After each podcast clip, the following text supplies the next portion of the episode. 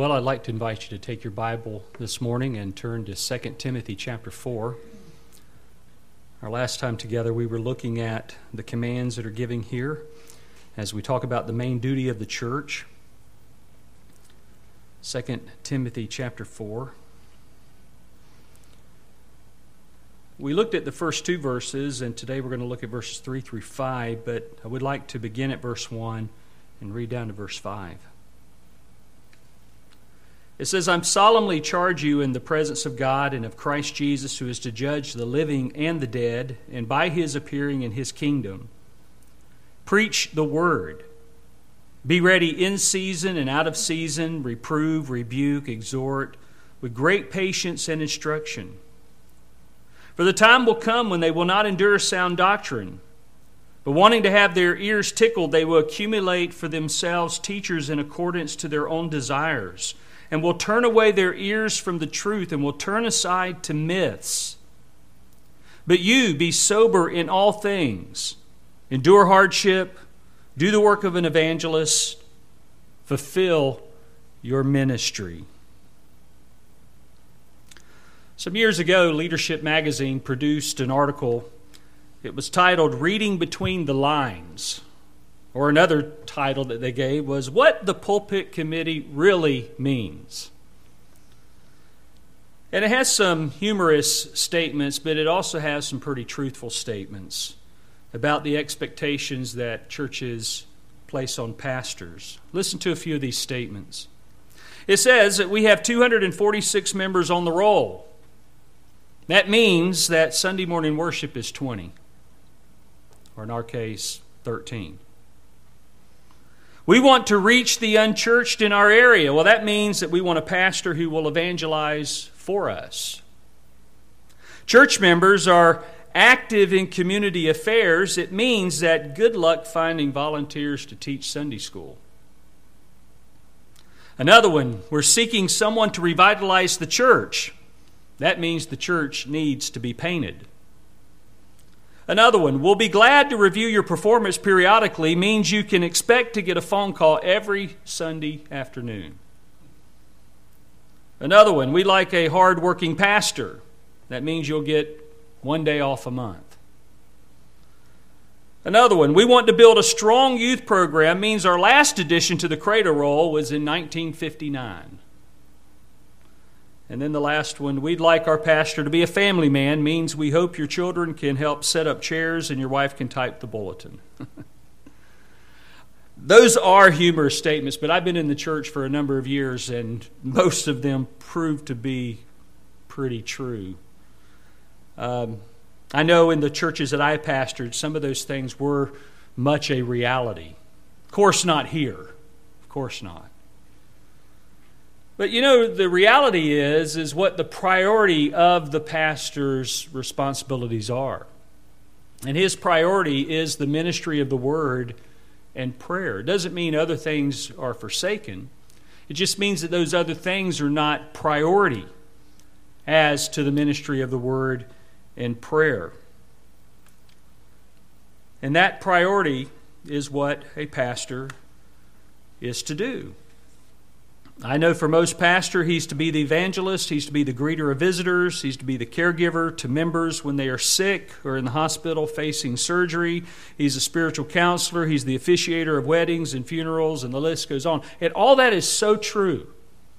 In fact, when I was in seminary, I remember when I pastored my first church, I remember thinking, well, it would have been nice to have learned how to do a funeral. It would have been nice to know how to officiate at a wedding. Didn't learn any of that stuff. So, what I did is I watched others do it, and I learned that way. Till eventually I developed what I felt comfortable with. But you know, many don't see the importance of the word and prayer. Those are the two main things that hang on me all week. It's time in the Word and quality time in the Word, and I'm not in there just kind of wasting time getting involved in other things. I mean, there's only so many times you can straighten your desk. After a while, I just give up, and it just piles up. But you know, there's all kinds of ways to keep you out of it, to keep you out of prayer. And I remember maybe a couple years ago, I had this app on my phone, and I don't even remember what it was called, but I since have put it back on, and it, it allows me to keep up with prayer requests and things like that. But what I love about it is that at different times of the day, it'll shoot a prayer request right up on my screen. And that reminds me to be praying for different people here, different people that I'm praying elsewhere.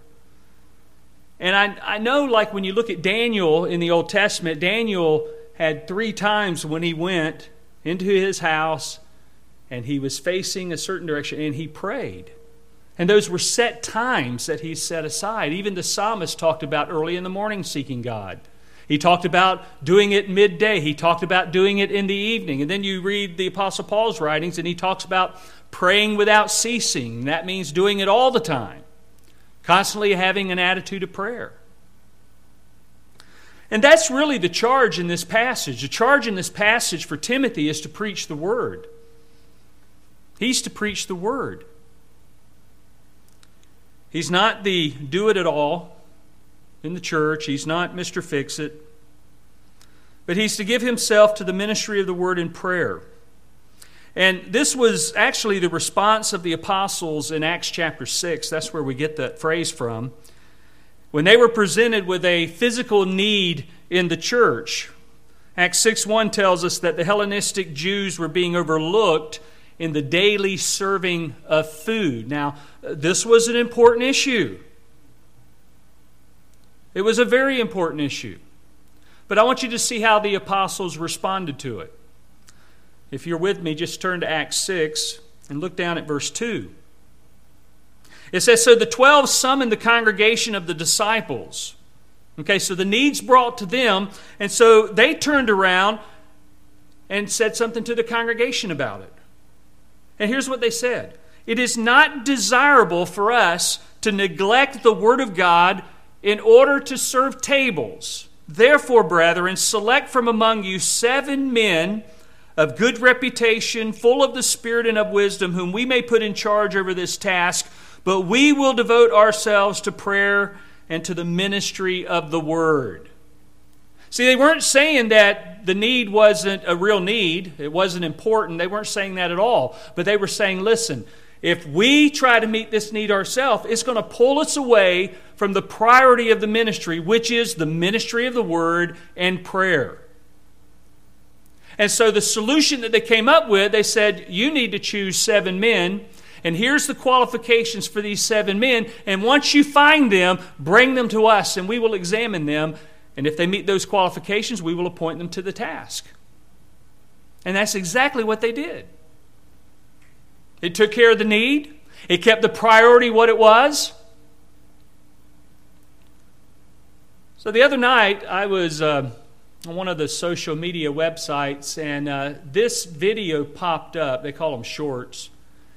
And it was by Paul Washer. And I don't take anything as coincidence because what he had to say in that little short was on this passage in Acts 6. Listen to what he says. He said, You know the greatest, most dangerous moment in the history of the church? Do you think it was Caligula? Or do you think it was Nero? Or do you think it was Constantine? No, it was a group of widows. Acts chapter 6 records the greatest, most dangerous moment in the church. And the ministers of the gospel could have laid aside the ministry of the word and prayer to do something marvelously important, caring for widows. But they assigned it to godly men and they kept on with the word. This is why deacons are so important. This is why elders are not only to raise up elders, according to 2 Timothy 2 2, but also to raise up deacons so that they can do this kind of work so that the men of God can devote themselves to the administration of God's word. Why was this a dangerous moment? Well, it was a dangerous moment because it could set precedents that the ministry of the word and the ministry of the prayer is not important and that other things are more important. And again, notice they didn't neglect the need, they didn't treat it as unimportant, but they said there's another way that this can be met. And you can help us with this because you know people within the congregation. So I want you to look in the congregation and I want you to pick out seven men. So that's the first qualifier. There had to be seven of them, they had to be men. And then they had to be men that were qualified. And here's the things you were to look for they had to have a good reputation, they had to be full of the Spirit and full of wisdom. And if you find that, then you bring that to us because it says here, whom we may put in charge of this task. So they brought them back to the apostles. The apostles examined them as well, and then they put them in charge of that task. And again, the ministry of the word and the ministry of prayer was protected, it was kept at its rightful place. Now, I wish we could say that that's true today. Because in a lot of churches, the ministry of the word and the ministry of prayer is not as important as it should be. It's not at the top, it's somewhere in between two, three, four lines down because there are other things that are so much important. I remember at one church, it was so important that a certain chair was sitting up there on the platform and it had to be in a certain spot. And if you moved it, then you had a committee come into you and they want to know why you moved it. Or if you had for the first time computers, which we did at that church, and this is when before Windows was becoming popular, all that stuff was just starting up. Yeah, it hadn't been that long ago. See, I'm not that old. But I remember one time people getting upset because we locked the door.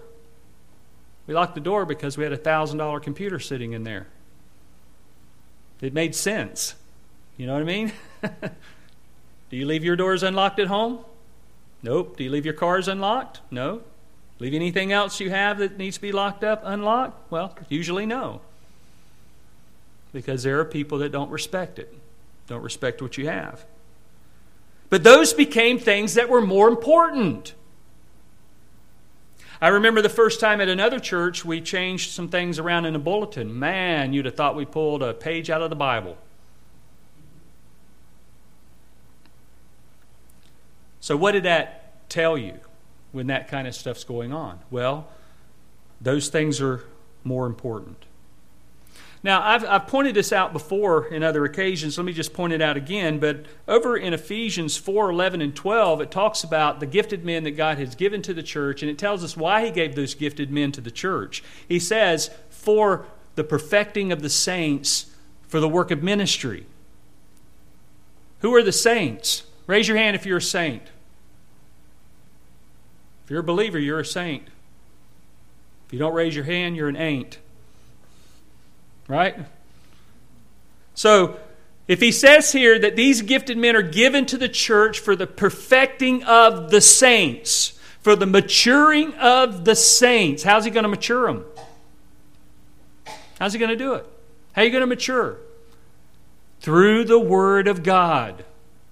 And by the way, the title that's given there, he, where it says he gave some to be apostles, prophets, evangelists, and then pastors and teachers. Well, pastors and teachers is one phrase that should be pushed together.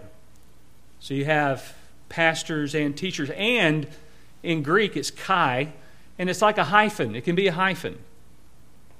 So when you push them together, you remember in those uh, kids' programs when they got a word here and they got a word and they push them together, you know, and they sound a word. Well, you push these together and you have pastor hyphen teacher.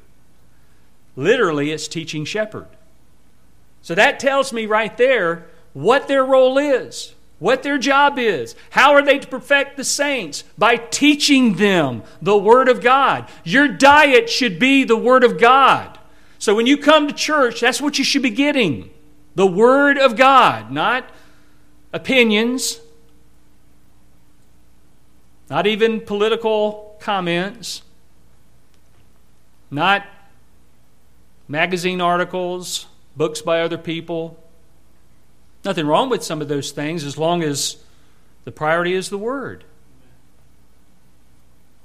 But his title alone tells us that that's what his ministry is. He is a pastor teacher or a teaching shepherd. That's the main gift in ministry that he possesses.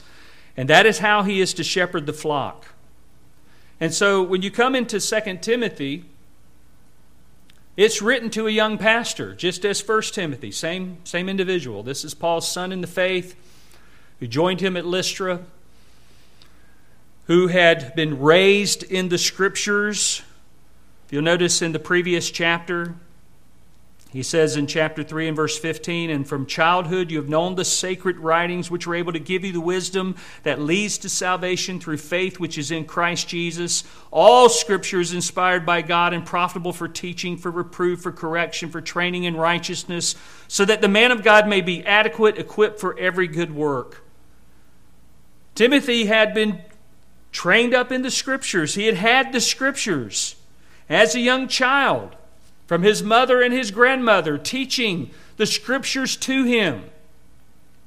His father was Greek, his mother was a Jew. And so they were steeped in the Old Testament scriptures and they taught their kids the Old Testament scriptures. You know, when the father was absent or the father wasn't there, the father neglected his duties, you had to pay somebody. You had to pay a priest to teach your children the scriptures. That's how important it was. Long before any schools, schools were schools of the Bible. And even when schools began, they did that so that kids could learn how to read the Bible. Not the kind of junk you have going on today. So, as we looked at this last time, we began in the first two verses with the charge. He says, I solemnly charge you. And we talked about this charge being serious, and it's serious because who it's before. He says, I charge you in the presence of God and of Christ Jesus. And I pointed out last week that the phrase itself is speaking of Jesus, that he is God. So it could read back this way I solemnly charge you in the presence of God, even Christ Jesus. So that's who it's before, it's before Christ, and it's also it's serious because of what he's going to do. He says he's going to judge the living and the dead, and by his appearing and his kingdom. So it sets up a, a very serious charge for young Timothy. Whereas in the previous chapter, he had to tell him not to be afraid, not to be fearful. In fact, that was in chapter 1, where he told him in verse 8, or verse 7 God has not given us a spirit of timidity, but of power and love and discipline. Therefore, do not be ashamed of the testimony of our Lord and or of me, his prisoner, but join with me in suffering for the gospel according to the power of God. And it may be that Timothy's age, maybe other things that contributed to it, but Timothy was fearful. And maybe he was fearful for his life because he's seeing how Paul's being treated. Because he was with Paul on his missionary journey, his first one. So we see that it's a very serious charge because it's before Christ and because Christ is the judge and he's going to judge the living and the dead. We also see that it's very specific when he tells him in verse 2 to preach the word. He is to proclaim the word as an official spokesman for the king. And who is the king? The Lord Jesus, King of kings, Lord of lords. And he's to proclaim all the Word of God. When he says preach the Word, he's speaking about the entire content of Scripture. And as he's to do this, he's to be ready in season and out of season. He's to reprove, rebuke, exhort with great patience and with instruction.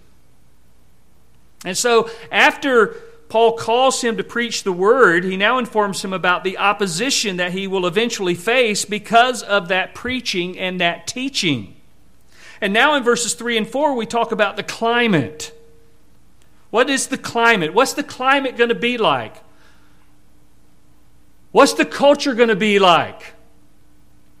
You know, this is so relevant to our day. This was written over 2,000 years ago, but it speaks like it was written in our headlines. Look at what he says. Verse 3 For the time will come when they will not endure sound doctrine, but wanting to have their ears tickled, they will accumulate for themselves teachers in accordance to their own desires, and will turn away their ears from the truth, and will turn aside to myths or lies. Doesn't that describe our culture? Doesn't that describe the churches in our culture today that have compromised the truth all because they want to be accepted. They don't want to be persecuted. So just embrace everything sinful going on and bring it into the church in the guise of equality and love. Because that's what's happening. And I'll tell you what, we're going to find more and more churches that are preaching the truth small like ours. Just because a church has a lot of people doesn't mean it's a God blessed church. You know that, right? It could be a church that has a bunch, you know, pastors an ear tickler, tickling their ears, telling them what they want to hear instead of what they need to hear. Well, he tells us that this climate, all this is going to change. He says, the time will come. The word time here is kairos, is speaking of seasons, periods, eras of time. It's not referring to chronological time. It's referring to epochal time. As I said, seasons. The season is going to come. That period or that era of time is going to come. This is the same word that Paul uses in the previous chapter in regard to dangerous times that will come. Look at that in chapter 3. He says, But realize this, that in the last days, difficult times will come. What's going to mark those difficult times? He says, Men will be lovers of self, lovers of money boastful, arrogant, revilers or abusive, disobedient to parents, ungrateful, unholy, unloving, irreconcilable, or another word would be unforgivable.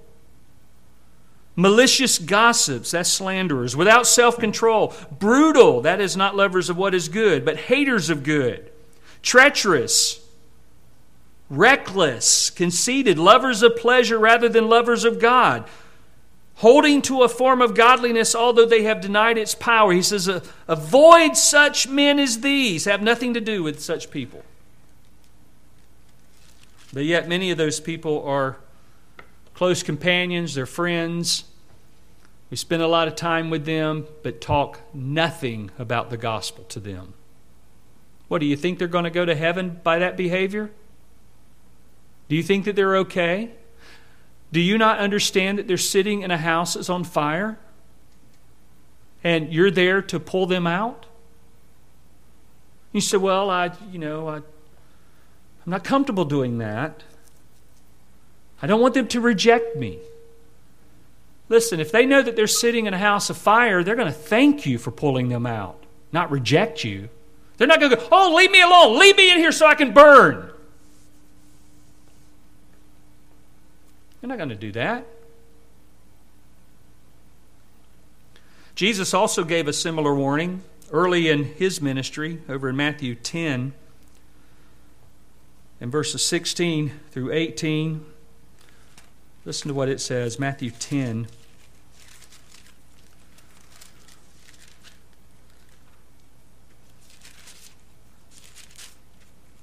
Every time I turn a page in my Bible, it jumps two chapters.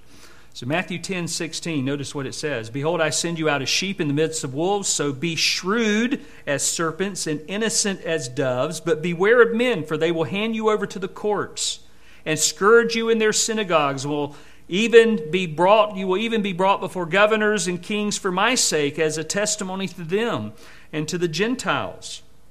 You go down to verse 21 Brother will betray brother to death, and father his child, and children will rise up against parents and cause them to be put to death. Yeah, that's future.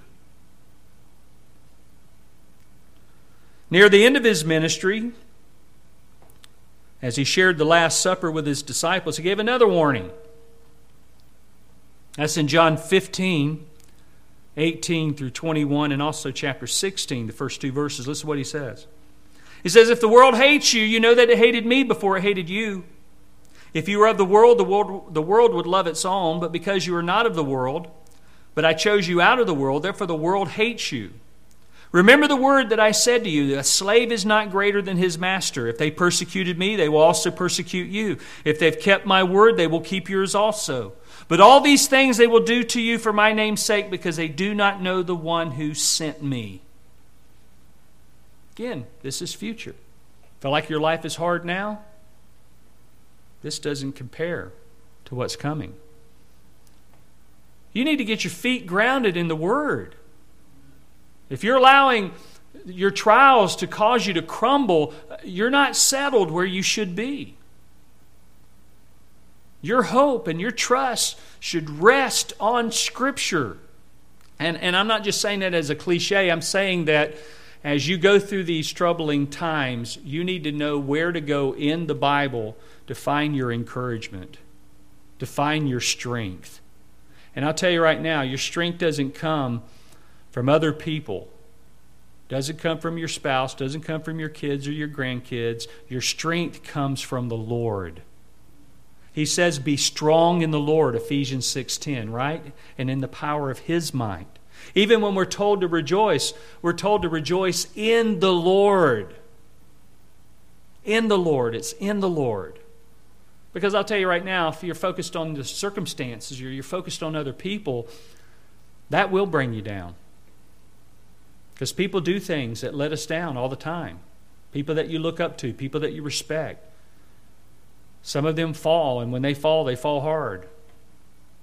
And you put them up on such a high plateau, a high pedestal there, that when they fall, you fall. So, because of what lies ahead for Timothy, he needed to be fearless he needed to be uncompromising. He needed to preach the word. Because the time would come, and maybe it wasn't too far off, when he would have less and less opportunity to preach and less and less response to the truth that he proclaimed. So the climate's going to change. It's going to become more dangerous. And how is that going to be so? Well, look at what he says there. Time will come when they will not endure sound doctrine. They're not going to endure it any longer. They're not going to put up with it. Here's your word that you hear all the time tolerate. What are we always being told by the culture? Tolerate them, right? Don't push back. Don't say anything about their sin, but tolerate it. Just be quiet. Don't say a word. And some people are taking them up on it. They're quiet, don't say anything. They don't confront the culture. They don't confront sin in the church. But here he says, they, who are the they? They will not endure sound doctrine. They will not tolerate sound doctrine. They will not put up with it. They is referring to unbelievers. Because here's the difference true believers want the Word of God, they want to be saturated by it. They want it to control their lives. They want it to be fully in their mind and in their heart. They want to live in obedience to Christ. They want to please Christ in all that they do. Unbelievers don't. You know, it amazes me that years ago, Churches started turning their direction and they started making churches out of what unbelievers wanted. What would make an unbeliever come to church? And so, this one guy, he went through the neighborhood. His name was Rick Warren, and he began to interview people in the neighborhood and ask them what do they want in a church. And he compiled a list and then went back and started that kind of church. And today, it is one of the largest Protestant denominations. It was recently in the Southern Baptist Convention until they ordained a couple women, and the SBC kicked them out.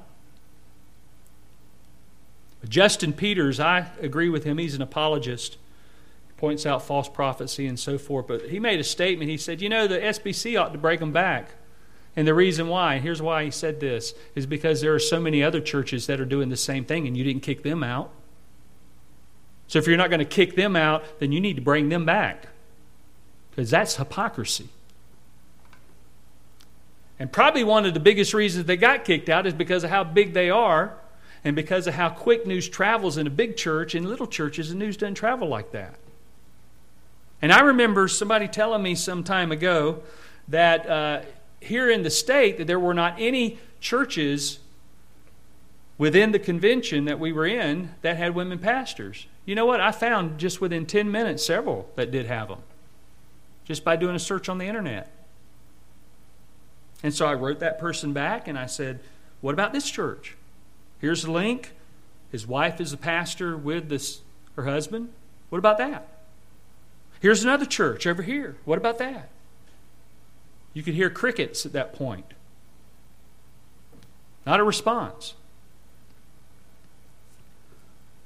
Beloved, this, this book has to be priority over everything. And I don't know why in the world we can't just do what it says. I mean, I know we're sinners saved by grace, but I don't know why the church just can't be the church as the Bible says. But we have to put our little two cents in there, and we say that, you know, what we have to say and what we need to do in the church uh, trumps anything you read in Scripture. And usually, when you try to take a church that's done that and pull them back to where they need, need to be, you'll hear a statement like this Oh, we never did it that way before. Well, maybe you should have did it that way before because that was the right way to do it. And the way you're doing it now is not the right way to do it. But you get so involved in it and you've been doing it so long that you think it's got to be right. And isn't that exactly what's going on in our culture today? They talk so much about sin as it being truth, as it being something to embrace. And they do it for so long, and they, they, they speak of lies as if they're truth, that after a while, everybody thinks it is true. Because they've said it for so long. Well, they're not going to put up with or tolerate sound doctrine. And this is, a, again, a warning to Timothy that in these dangerous seasons, many people would become intolerant of the confrontive, demanding preaching of God's Word. And when he says that they aren't going to tolerate sound doctrine, sound means healthy, doctrine is just teaching. They're not going to tolerate healthy teaching. And the opposite of that is, of course, unhealthy teaching. It's contrary to sound doctrine. Listen to what Paul said in, in uh, 1 Timothy 1 8 and following. He says, But we know that in the law is good if one uses it lawfully, knowing this, that the law is not made for a righteous person, but for the lawless and insubordinate, for the ungodly and for sinners, and for the unholy and profane, for murderers of fathers and murderers of mothers, for manslayers, for fornicators, for sodomites, for kidnappers, for liars, for perjurers. And if there's any other thing that's contrary to sound doctrine, all those things are contrary to sound teaching. And we already saw in 2 Timothy 3 what's going to characterize those times, all of that is unhealthy. All of that is contrary to sound doctrine. Actually, I, I, found a place in the Old Testament. Let me have you to turn there with me. It's in 1 Kings chapter 22. And in 1 Kings 22, I believe that there is kind of like a parallel. And the parallel comes from how Ahab, Ahab was the king of Israel, and one of the prophets who were around during that time was Micaiah. Well, 1 Kings 22 records an incident where Ahab and the king of Judah, that is Jehoshaphat, they were about to go into war with the Arameans at Ramoth Gilead. And Jehoshaphat first wanted to call for the prophets and to make sure that if they go into Ramoth Gilead and they go and attack the Arameans, that they're going to win. But the king of Israel, he allowed them to do that, and here's the funny thing, and Jehoshaphat caught on to it. They all gave the same word, and the word was, Go, you're going to win. Jehoshaphat said, Isn't there any other prophet? And the king of Israel said, Yeah, there is, but I hate him. He's always prophesying doom about me. He never has anything good to say about me. So I hate him. If you want to know how wicked Ahab was, just look up at chapter 21 and look at verse 25 says, Surely there was no one like Ahab who sold himself to do evil in the sight of the Lord because Jezebel his wife incited him. He acted very abominably in following idols according to all that the Amorites had done, whom the Lord cast out before the sons of Israel. He was a wicked king. A wicked king. So they, they bring Micaiah and it says in verse 13 Then the messengers who went to summon Micaiah spoke to him. Here's what they're saying before they get to the king. But now the words of the prophet are uniformly favorable to the king. Let your word be like one of them and speak favorably. They're, they're, they're telling him what to say. But Micaiah said, As the Lord lives, what the Lord says to me, that I will speak. That should be how every pastor responds to Scripture. Look at verse 15. When he came to the king, the king said to him, Micaiah, shall we go to Ramoth Gilead to battle, or shall we refrain? and here's a little bit of irony. He said, Go up and succeed, and the Lord will give it into the hand of the king. And then the king said to him, How many times must I adjure you to speak to me nothing but the truth in the name, in the name of the Lord? So he said, I saw Israel scattered on the mountains like sheep, which have no shepherd. And the Lord said, These have no master. Let each of them return to his house in peace. And then the king of Israel said to Joseph, Did I not tell you that he would not prophesy good concerning me, but evil? And Micaiah said, Therefore, hear the word of the Lord. I saw the Lord sitting on his throne and all the host of heaven standing by him on his right and on his left. The Lord said, Who will entice Ahab to go up and fall at Ramoth Gilead? And one said this, while another said that. And then a spirit came forward and stood before the Lord and said, I will entice him. The Lord said to him, How? And he said, I will go out and be a deceiving spirit in the mouth of all his prophets. And then he said, You are to entice him and also prevail. Go and do so. Now, therefore, behold, the Lord has put a deceiving spirit in the mouth of all these your prophets, and the Lord has proclaimed disaster against you. You know what the other prophets did? One of them, Zedekiah, he went over there and slapped him in the face. He slapped Micaiah in the face. How did the Spirit of the Lord pass from me to speak to you? You know, that's just jealousy. Micaiah said, Behold, you shall see on that day when you enter an inner room to hide yourself. And then the king of Israel said, Take Micaiah, return him to Amon, the governor of the city, and Joash, the king's son, and say, Thus says the king, Put this man in prison. Feed him sparingly with bread and water until I return safely. And Micaiah said, If indeed you return safely, the Lord has not spoken by me. If you return, the Lord hadn't spoken by me. You see how the king responded to him? Go lock him up in prison. Barely give him something to eat and drink till I come back safely. Well, you know what? You read the rest of the story, and the prophecy that Micaiah gave came to pass 100%. King Ahab was killed in that battle. One of the archers shot an arrow, and it caught him right between his armor. And he told his chariots, he told his men right there with him, Take me out, take me out. And he took him out, and he, he was over there on the sideline standing there till he finally died.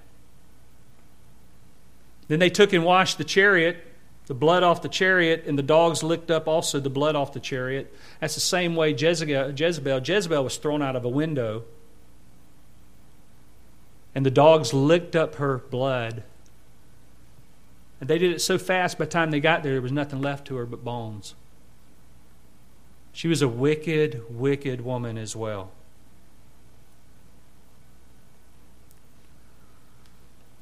So I look at the story like that and I see really a lot of parallel. A lot of parallel to the times in which we live.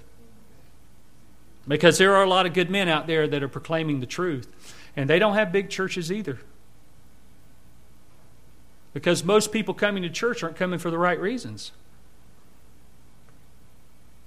They come to church to make friends. They come to church to, to hear a cute story or something that will encourage them for the day and for the week. And, you know, beloved, this is God's book. This isn't mine. You know, and as an expository preacher, if I'm preaching through the book of the Bible, I don't choose what I'm preaching, I have nothing to do with it. If I was a topical preacher, then yes, I would be choosing my topics. But I'm not a topical preacher. I preach topically every now and then, but if you'll notice, if I'm doing something different, I'm hanging out in another passage somewhere, and all my information's coming from there. Isn't that what you want? Don't we want to know what the word of the Lord says and what it means and how to apply it, how to live it? Every prophet was to be true to God's word. And the only one during that time was Micaiah. This is also why Timothy was to preach the word, because the times were evil. And the people were not going to tolerate healthy teaching. In fact, they're not doing it today. That's why we have so many changes in churches. And some people think the changes are good, but in a lot of cases they're not.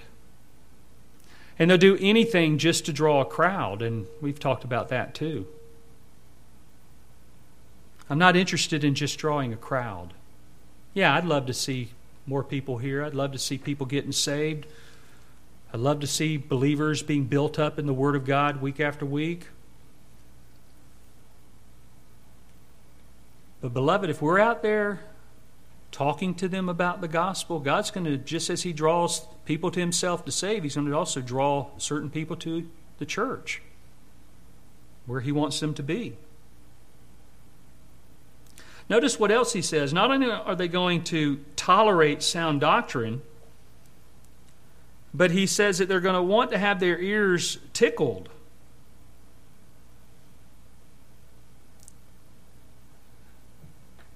That's. Uh, a pretty interesting word. It basically means not scratch my ear. it means put in my ear what I like to hear. Put in my ear what makes me feel good about myself. It's like in this movie line, I say this around my house and only my kids know it. But there's a, an old Aladdin cartoon movie that came out years ago when my first three were younger, and one of the characters in there, he, he made this statement. He says, Tell me more about myself. I can't get around that phrase because that is the epitome of pride. Tell me everything that's going to puff me up. And some people come to church for that. And that's why many pastors don't preach sermons, they preach talks. They're like motivational speakers. Well, they're going to heap up for themselves teachers. That's going to happen according to their own desires, their own lusts, their own cravings. They're going to set themselves against doctrine. They're going to be do- dominated by their own private and personal cravings. And those cravings are going to be for personal gratification. Warren Wiersbe says the time would come, and it has been here for a long time, when most people would not want the healthy doctrine of the Word of God. They would have carnal desires for religious novelties. And again, we know it's happening because of the itchy ears. You know, when Paul came to Corinth, that was the one thing he pointed out that he did not do. Listen to what he said. When I came to you, I did not come with excellence of speech or of wisdom declaring to you the testimony of God. And my speech and my preaching were not with persuasive words of human wisdom, but in demonstration of the Spirit and of power, that your faith should not be in the wisdom of men, but in the power of God. I didn't come tickling your ears. Again, Wiersbe says because of their itching ears, they would accumulate teachers who would satisfy their cravings for things that disagree with God's truth. The fact that a preacher has a large congregation is not always a sign that he's preaching the truth. In fact, it may be evidence that he is tickling people's itching ears and giving them what they want to hear instead of what they need to hear. So, they're accumulating for themselves teachers after their own desires, teachers after their own lust and itching ears, and they're heaping up these teachers, and they will turn their ears away from the truth and be turned aside to fables or myths or lies. So they're they're accumulating, and, and the rendering by Kenneth Wuest of accumulating or heaping up, it's accumulating in piles. They got piles of these kinds of teachers in the church.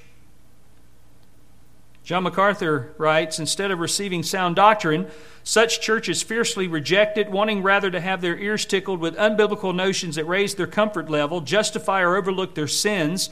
They also reject as unloving anyone who presumes to hold them accountable to doctrinal beliefs and moral standards they deem outmoded, old fashioned, or outdated and irrelevant. Consequently, the preacher whom they least like to hear brings the messages they need most to hear.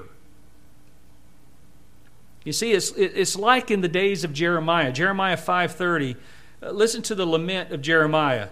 It says, An astonishing and horrible thing has been committed in the land. The prophets prophesy falsely, the priests rule by their own power, and many and my people love to have it so. But what will you do in the end? Or like in the days of Ezekiel, this is not many years later.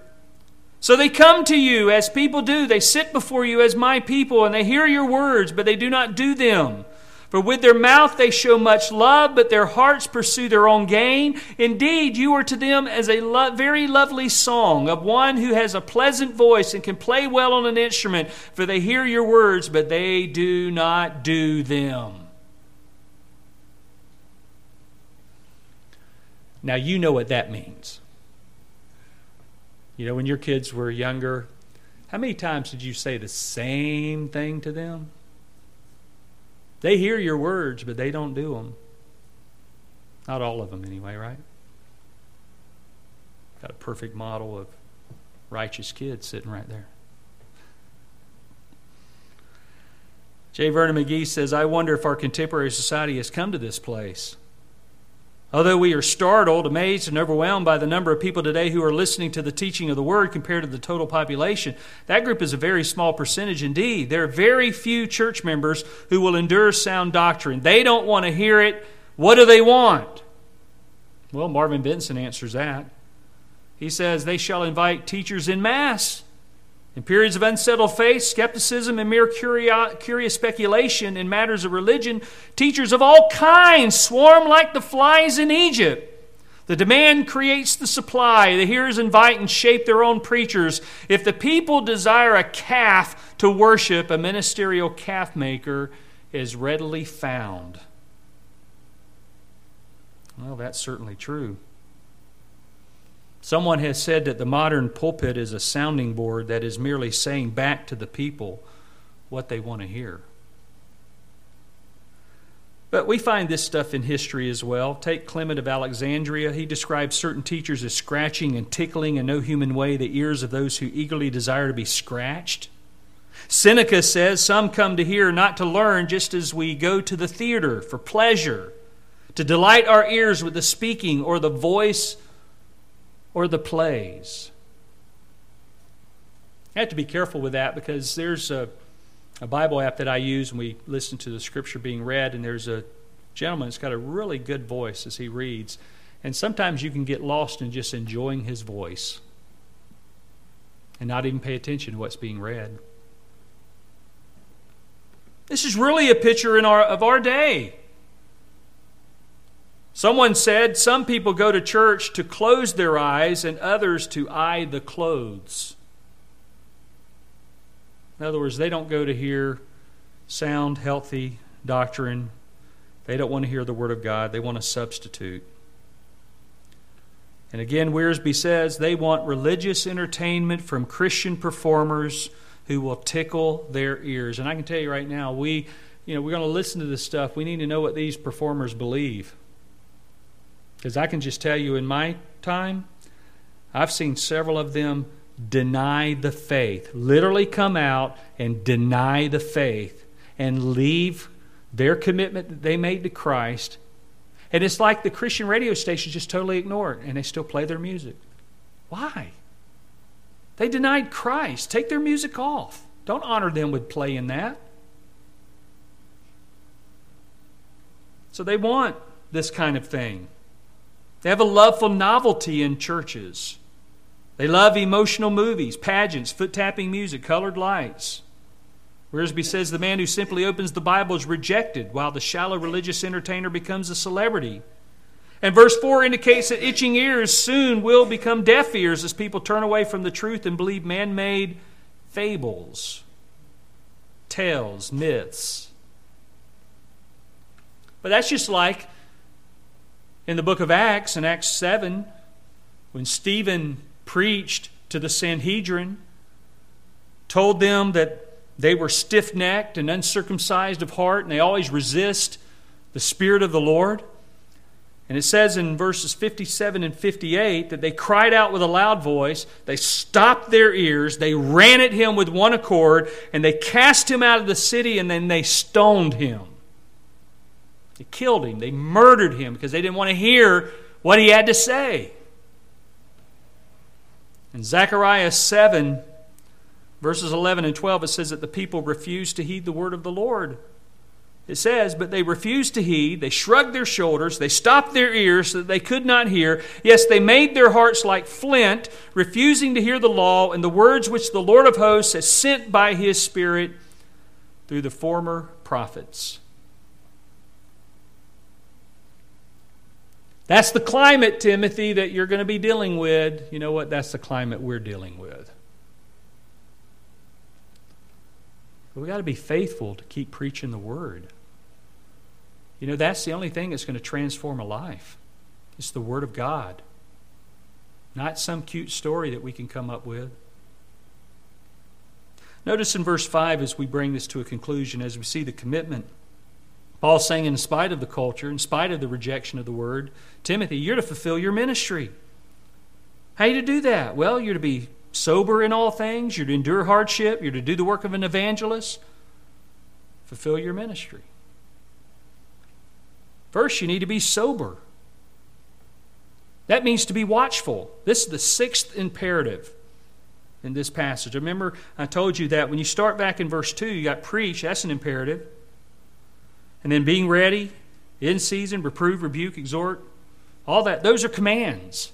Well, here's another one be watchful, be sober. The word literally means to be free from intoxicants. But here it was used metaphorically of being level headed, being well balanced, being in control of your faculties. Because, see, that's what happens when you're intoxicated. You're not in control of your faculties. So, in the midst of a changing world, in the midst of a changing church, and even a changing gospel, which is really not the gospel, but a distortion of it, Timothy is to remain committed to the changeless truth of God's Word. So be sober in all things. And he says, endure hardship or afflictions. Suffer hardships. You know, for many years, Paul suffered. You know, when he was saved there on the road to Damascus, and you remember he was blind for a period of time. So God sent Ananias to lay hands on him so that he might receive his sight. Some believe that Paul had eye issues. Some believe he wasn't a, very attractive at all. He wasn't very persuasive in his speeches, that is, you know, being drawn by being a good orator or anything like that. And he was even small. He was not good looking. And the funny thing about that is that's what churches are looking for now. You know, it used to be a day when they cared about what you believed. Because what you believed would be what you would teach. That's changed. Over in 2 Corinthians 11, listen to some of the things he suffered. And here he is using some sarcasm to the Corinthians. Verse 23 Are they servants of Christ? I speak as if insane. I more so. In far more labors and far more imprisonments, beaten times without number, often in danger of death. Five times I received from the Jews 39 lashes. Five times? Beaten 39 times for each time? Three times I was beaten with rods. Once I was stoned. Three times I was shipwrecked. A night and a day I've spent in the deep. I've been on frequent journeys and dangers from rivers, dangers from robbers, dangers from my countrymen, dangers from the Gentiles, dangers in the city, dangers in the wilderness, dangers on the sea, dangers among false brethren. I have been in labor and hardship through many sleepless nights and hunger and thirst, often without food, in cold and in exposure. And apart from such external things, there's the daily pressure of, on me of concern for all the churches. And some say they want to be like the Apostle Paul, but they don't want to be any of this. He suffered. And one writer says this there is no such thing as a faithful ministry that is not costly. A painless ministry is a shallow and fruitless ministry.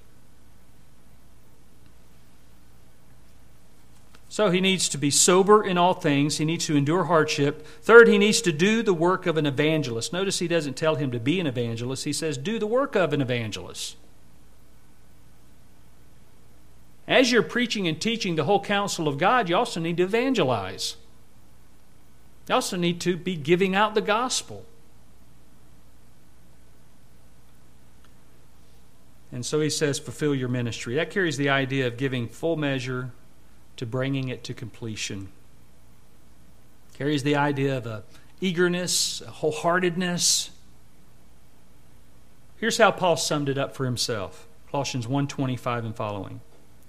He says, Of which I became a minister according to the stewardship from God, which was given to me for you to fulfill the word of God, the mystery which was hidden from ages and from generations, but has now been revealed to his saints. To them, God willed to make known what are the riches of the glory of this mystery among the Gentiles, which is Christ in you, the hope of glory.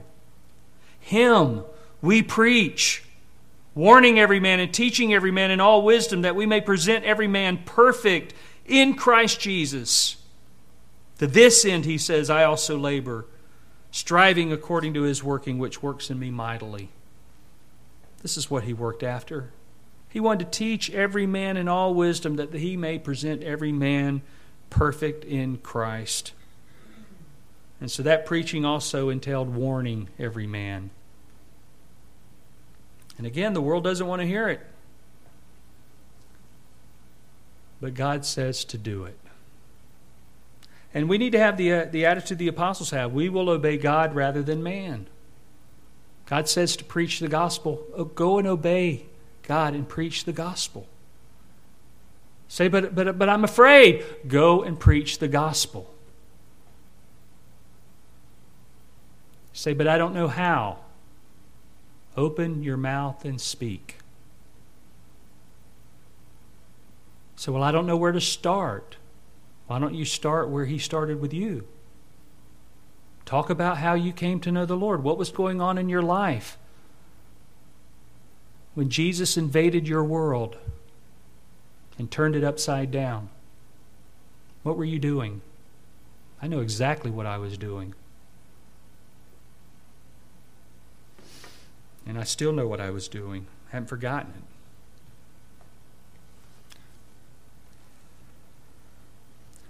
The word is to be preached regardless of the season. We're to be faithful to it and even as the days get more difficult, our commitment to the truth is not to be changed and it will not go unchallenged. I want to encourage you today renew your commitment to the Word of God, renew your passions. Maybe you believe all the right things, but you've left your first love. You know, Ephesus did that. Ephesus, the church at Ephesus had everything. They had right doctrine, they had the right preachers, they had good preachers. They had Paul at one point, they had Timothy. I mean, they had others, but they had some of them that we know about. If you're not a Christian, why not? You say, well, Christ hasn't drawn me yet to become a Christian. I have a profound response to that. You want to hear it? Baloney. That's baloney. If you're sitting here this morning and you're listening to the Word of God, That's a draw. You got here today, right? That's a draw.